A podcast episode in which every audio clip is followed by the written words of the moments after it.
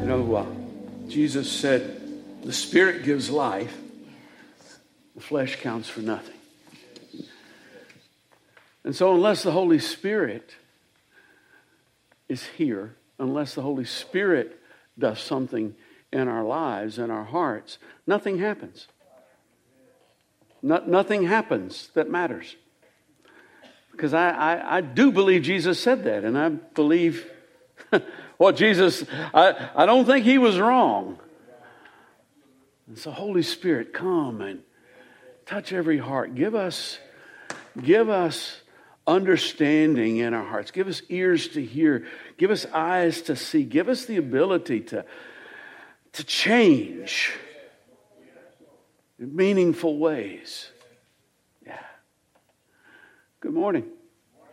I want to piggyback on something that, that Kevin was talking about. He was talking about, uh, he, he uh, made the comment that he thought that children's ministry and youth ministry were uh, perhaps the most important ministries of the church. And he got a rather lukewarm. He's right. He's right, and especially children's ministry. Uh, I, I, heard a pastor sharing one time um, how a, friend of his uh, had a baptismal service, and he asked his friend, he said, uh, How many people did you baptize today? And the guy said, Three and a half. He said, Oh, oh, I, three adults and a child. No, three children and an adult.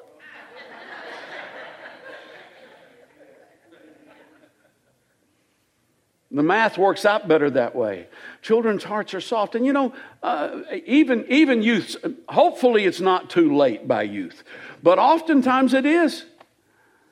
You know, we'll spend the first 12 years, 13 years, 14 years of our kids' lives uh, with this traveling team and that traveling team and this, this outing and, and, and that thing. And, you know, and then when they become youth, we bring them to church and go fix them. They're hanging out with the wrong crowd. Gee. So the only crowd they know. Yeah, so I mean, the children's ministry, yeah, that's, I just want you to know next time somebody says children's ministry is most important ministry in the church, you should probably go, because it is. Yeah, their hearts are soft, and yeah. You should hear my grandson sing Reckless Love of God. He almost put my eardrum out this morning. It was, great. uh, this Wednesday night, now the next Wednesday is, uh, is Independence Day, July the 4th. It's a big deal, right? This Wednesday night's a big deal. This Wednesday night is Springhouse Presents and you need to you need to be here at seven o'clock. You're going to see things and hear things you've never seen and heard before. And will never see or hear again. You just you just need to be here. And, and if you're not here you're going to miss will and i in our cowboy outfits. I mean i'm a 49er fan but i'm going to dress up like cowboy so get your bad self uh, out and in the car. You know, stop by Chick fil A if you have to and, and get here. And you go, well, he just said bad self. Today, we're talking about a Pharisee and a sinner. Which one are you? Would you stand with me and let's read the parable? To some who were confident of their own righteousness and looked down on everyone else, Jesus told this parable. Two men went up to the temple to pray, one a Pharisee and the other a tax collector. The Pharisee stood by himself and prayed, God, I thank you that I am not like other people, robbers, evildoers, adulterers, or even like this tax collector. I fast twice a week and give a tenth of all I get. But the tax collector stood a distance. He would not even look up to heaven, but beat his breast and said, God, have mercy on me, a sinner.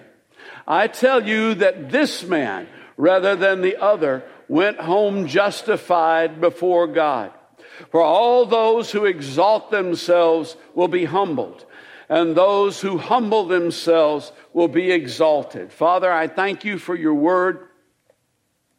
I thank you for the presence of the Holy Spirit. I pray that you would move us in meaningful ways today and that our lives would be impacted and that we would not leave here the same way we came. In Jesus' name, amen. You may be seated. Uh, to whom was Jesus speaking? A few weeks ago, uh, Elder Brad was sharing a parable and uh, spent a pretty good while going into who is Jesus talking to, because that's important to know who Jesus is talking to. And some of the parables, uh, Jesus spoke uh, to the people. Uh, some of the parables, he spoke to his disciples. some of the parables, he spoke to the religious leaders. And on one occasion, he spoke to a very, very specific group of people. And that group of people were those who were confident in their own righteousness. Now, that's not an issue for anyone today. I'm aware. Uh, but I might be wrong. There are many who would not use this language, but who are certainly not concerned with following Christ. Yeah. They love Jesus because doesn't everybody love Jesus? At least with their mouth. But their lives, you know, they, they, there's, no, there's no effort to really follow him at all. You know, when, uh, when Margaret and I, when I first met Margaret, and uh, you know, and asked her to marry me and all, and all that stuff, and that happened pretty quickly. Uh, I lived 25 miles away from her. It was 25 miles from my door to her door. And every day when I got off work, I got in my car and I drove 25 miles and I stayed as late as her daddy would let me stay. And then I turned around and I drove home after midnight when I got there, and I was up at the crack of dawn every morning because I loved her, and it was no effort whatsoever. Yeah. And so we love Jesus, but when it comes to actually putting forth any, you know, uh, oh, I love Jesus. You know, I don't go to church very often. Or, or actually, I, I like this one. Yeah, we go to church. Oh, well, where? Well, we go to, uh, what's the name of that church? Uh, yeah. Who's the preacher? Well, I, I, know his name. Wait a minute. Let me think for a little bit. Here.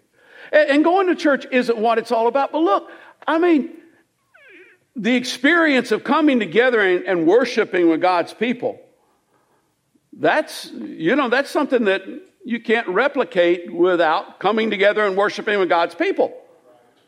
Uh, this last week, my youngest daughter gave me a call uh, one afternoon and said, What are you doing tonight? And I said, Well, I, have got a couple things planned. She said, Paul Simon is having a concert in town, and it's his farewell concert, and I think I can get a hold of some pretty good tickets. I said, Well, I can be there half an hour late. So, you know, I, I after, after I got through with my group, I jumped in, the, I jumped in my, my, my truck. Ooh, yeah, jumped in my, my old truck and drove up to Nashville. Took my first Uber. And went to the Paul Simon concert. It, it was incredible. I mean, Paul is, is mine and Val's boy. I mean, always has been. He, I, I, I like him. She loves him. And, you know, and so I'm, you know, I'm sitting there with my arm around my daughter and Paul's singing Bridge Over Troubled Waters. And I'm going, yeah, baby. Yeah, when you're down and out you know, like a bridge, I'll lay me down. Yeah. Anyway, it was great. It, it was a good time. And, and, you know, I've had some people, ask, and well, never mind. Uh, I was just going to tell you some other stuff about it, but I've had some people ask, what was it like?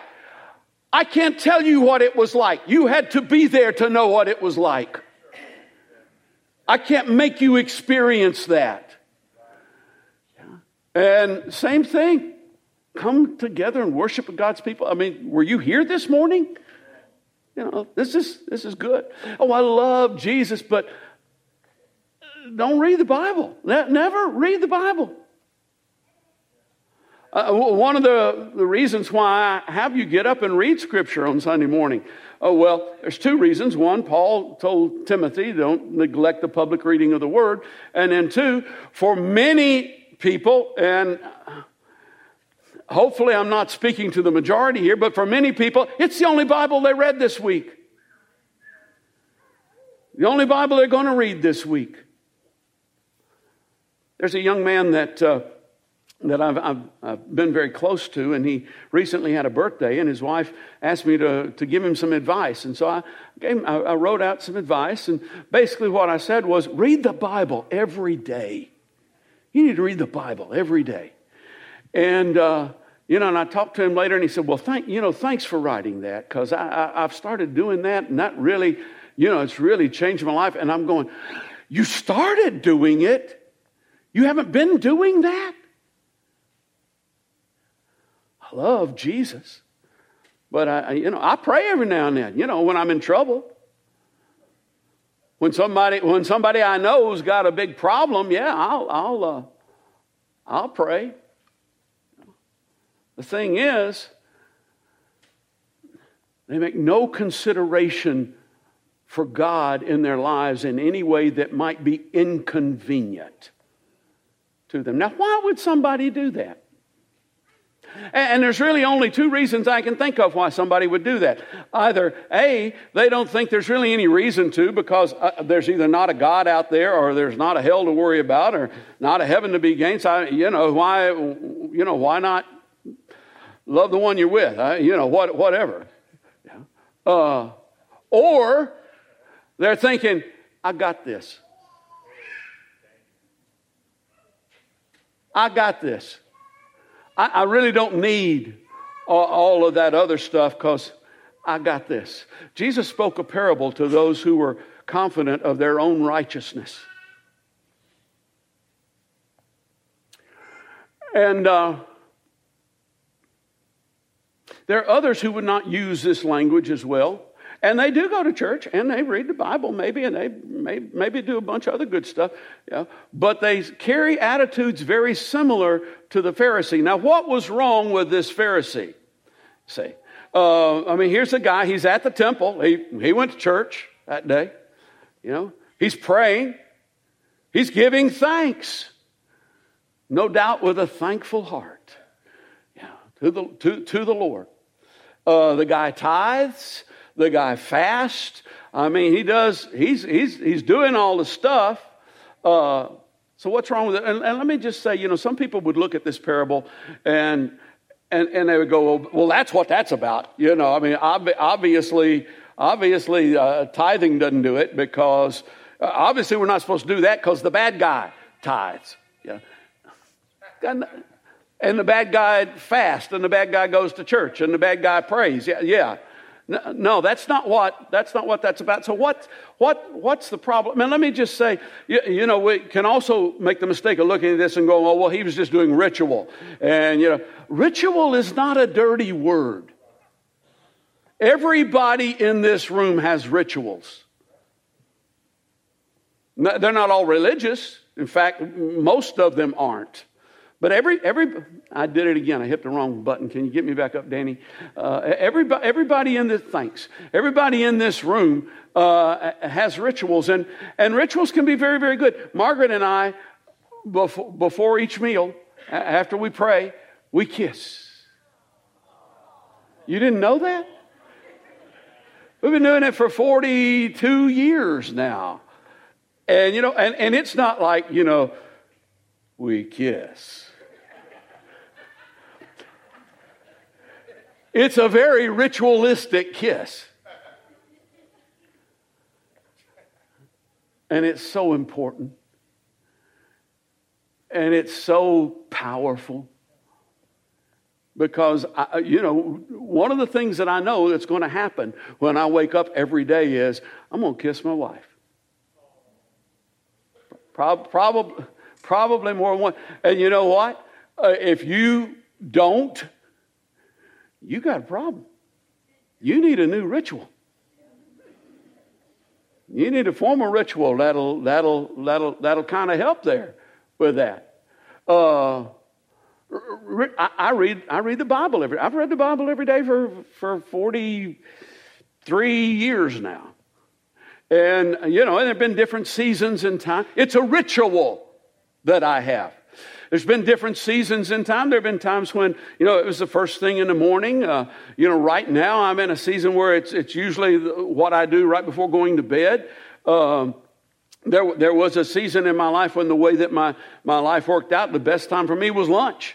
You know, when I was when I was working for the Social Security Administration, I would I'd bring I'd get my bologna sandwich and take it out to the car and get my Bible and you know, and I had my 45 minutes or whatever I had, and I I, I read the Bible. That's what I did. And, and you you know, there have been there have been seasons in my life where it's kind of been like, man, you're not getting anything out of this. I mean, come on, you're, you're not, you're not focused. This is just ritual. And the, and, and the devil will go, this is just ritual. You just need to stop doing that. Well, you just need to stop lying to me. Because if I'll keep doing that in those seasons, it will get me through to another season where I'll be beside some still waters and having some, having some nice grass to munch on, you know, pasture to feed on. But you gotta, gotta push through to it. And some people are wired to find great meaning in ritual. I mean, uh, you know, there, there are some church services that, uh, that we might tend to go to and go, that's dead, you know. But they might come to our church service and going, this is crazy.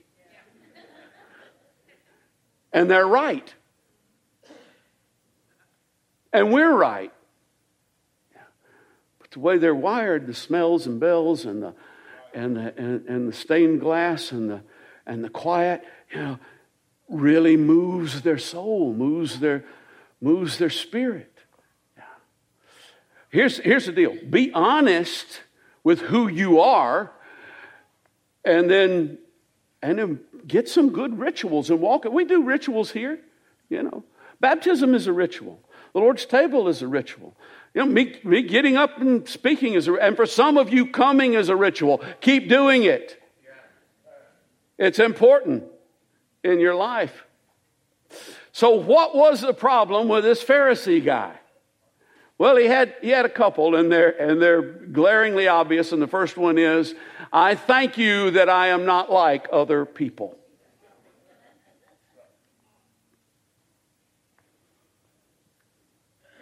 Uh, and he listed a group of the usual suspects robbers, adulterers, and in case I miss somebody, evildoers. That pretty much covers the whole thing. And basically, setting up straw man to defeat uh, so that he can then claim victory. That's, that's done frequently, it's, it's done a lot. It's done, uh, politicians do it, advertisers do it, we, we tend to do it, you know. Uh, Senator, what is your uh, position on the Clean Water Act? Well, there are people who claim that I am against clean drinking water for our kids. And that's just absolutely not the truth. I am for clean drinking water for our people. And there are people who claim that I am against good recreational water for our folks. I want good recreational water for our folks. Senator, what is your position on the Clean Water Act? Well, there are people who say, you know, I mean, yeah, you set up, set up somebody who's not even saying it, but you just put them down. You just defeated them. And we can, and we can, we can look at other people. We can make up people worse than us. Oh, somebody needed to, to, to go, oh, me. We can make up people work, worse than us. Paul says in 2 Corinthians, and by the way, if you're following along in the bulletin, you got the little outline thing, and in the back it, uh, it, it, says 1 Corinthians. I, I, made a mistake once before, and I've apparently made another one. Uh, it's actually 2 Corinthians. Uh, we do not dare to classify ourselves or compare ourselves with some who commend themselves. When they measure themselves by themselves and compare themselves with themselves, they are not wise. It's not it's not wise to look at somebody else and go, well, I think I may have. Or to look at somebody else and go, man, there and I'm. That's just stupid. when uh, uh, after Jesus was raised from the dead, and uh, on, the, on the morning where he uh, where he, he made the fish breakfast for the for the disciples and everything, and, and he said to Peter, "Do you love me?"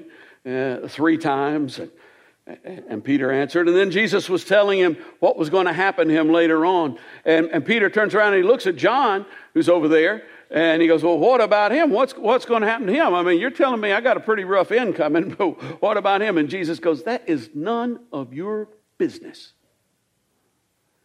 If I don't want anything bad to ever happen to him, if I, if I want him to, to, to stay alive until I come back, that's got nothing to do with you. You have to follow me.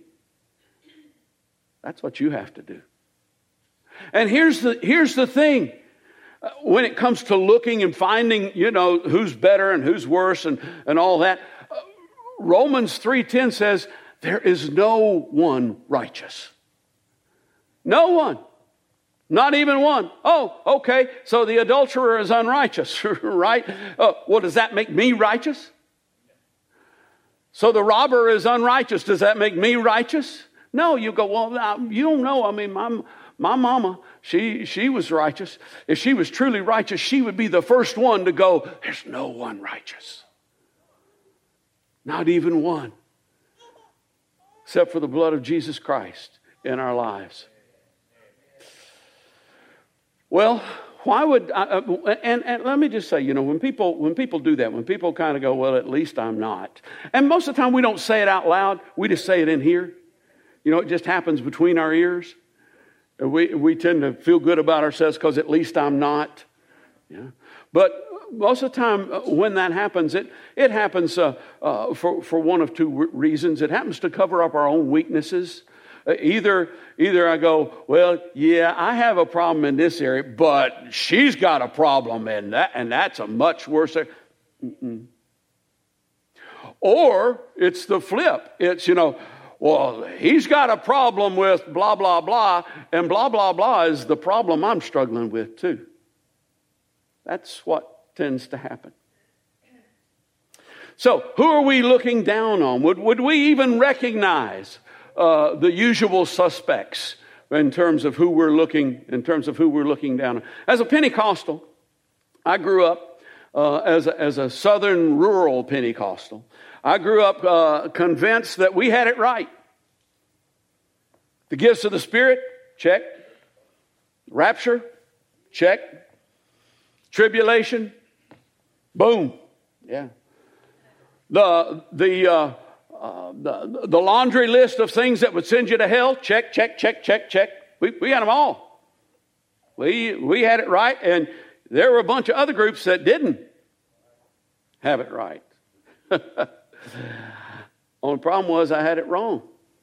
See, when, when, I, when I talk to some, now, now look, I, I'm not promoting sin. I'm not saying sin's okay because when you sin, it messes up your life, it messes up the lives of people around you. Uh, sin bad, not sin good, okay? But when I'm talking to when, when I when I come at somebody and going, you need to you need you're doing blah blah blah, you need to stop doing that. That's not yeah. The problem is they can absolutely turn around and go, and you're doing blah, blah, blah, and you need to stop. I mean, there's nobody who can't do that to me. Now, they may have it wrong or they may have it right. But there's stuff they can they could latch onto. So it's not a matter of me coming to them and going, well, you gotta you what I need to go to them and go is there's an answer.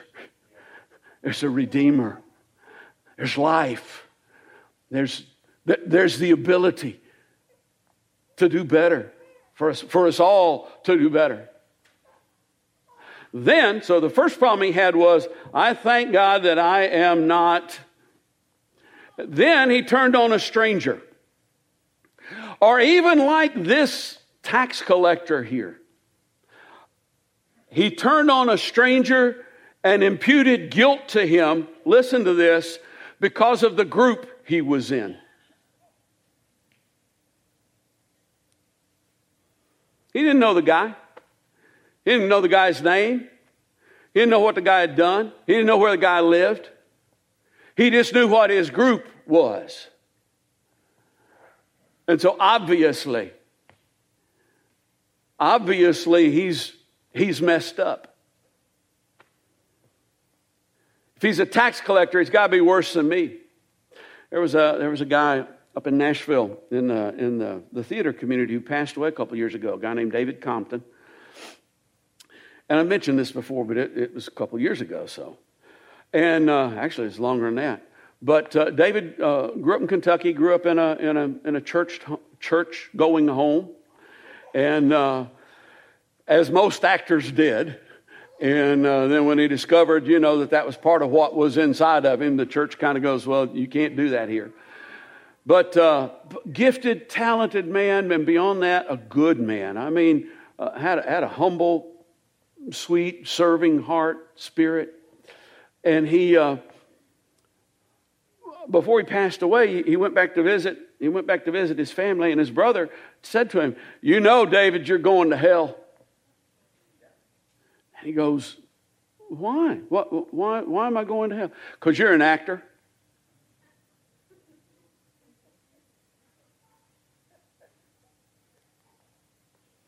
Do you have any groups?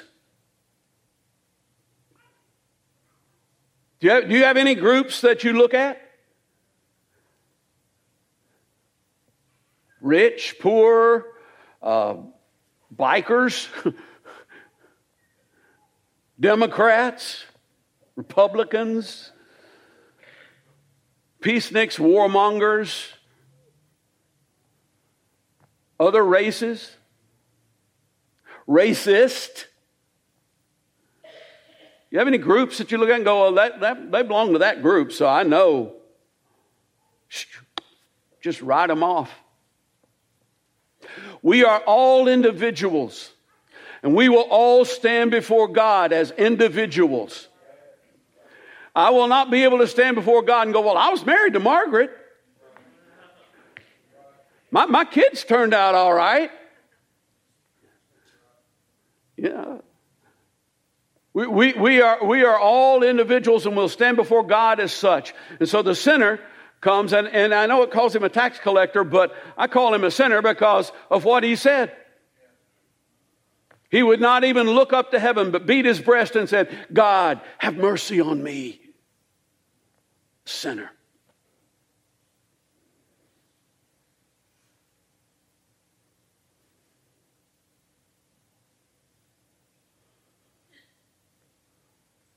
Which prayer was the hardest to plan out and pray? In a physical sense, I'd say it'd probably be the one that I got to make my list of who I'm better than, and I got to make my list of what it is I've done so I can tell God how good I am, you know, or, or the one that just maybe in a heart sense is harder to get out, but just as I am. That one plea, but that your blood was shed for me and that you said, Come. The, the only right I have to be here is you invited me. And I believed it. It's not my brother or my sister, it's me, O oh Lord. Standing. It's not the preacher. He could use some, but it's not the preacher or the deacon, but it's me, O oh Lord. Standing in the need of prayer. Well, here's the good news. One of these guys was justified.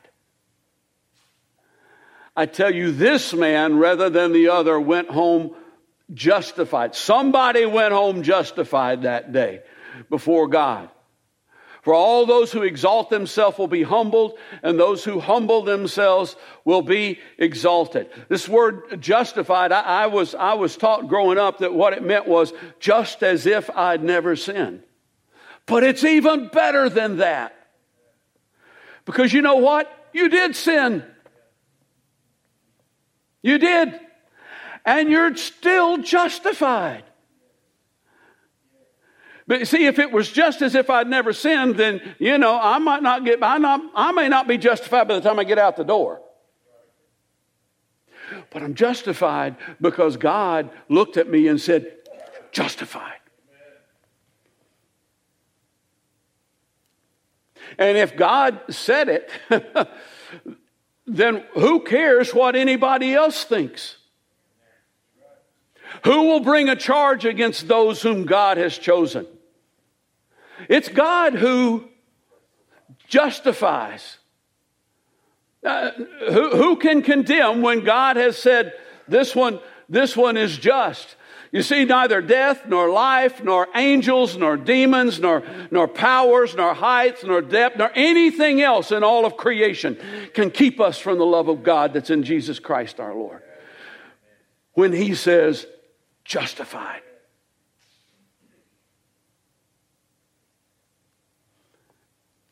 If we confess our sins, He is faithful and just and will forgive us our sins and purify us from all unrighteousness.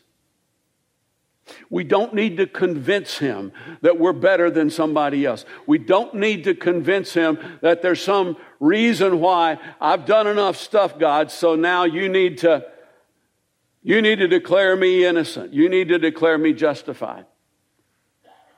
That has no value and it probably is wrong anyway. Jesus died on the cross and God raised him from the dead so that when an honest heart comes to him, says, says God, have mercy on me, a sinner. They can be justified. And, and, and you know, I, I, mean, I know you've probably heard, well, but when you, when you repent, you've got to turn and go the other way. You've got to, well, yeah, you need to turn and go the other way when you repent. Go, well, you know, I did that and I didn't get very far. Well, you know what? Do it again. Well, I, eh, okay, I did. Well, I didn't get. Do it again. I, do it again. How many times you get to do this? Well, at least seventy times seven every day. And that's only as far as a human's supposed to go with you. God can go a little farther. You do it again, and you do it again, and you do it again. And at some point in time, you, you I, I, don't know, I don't know, I don't know what happens. I don't know if you just get tired of it or what, but you decide, okay, I'm, I'm going the other way now. And it happens. Oh, isn't God sweet? Isn't He good? Isn't He wise?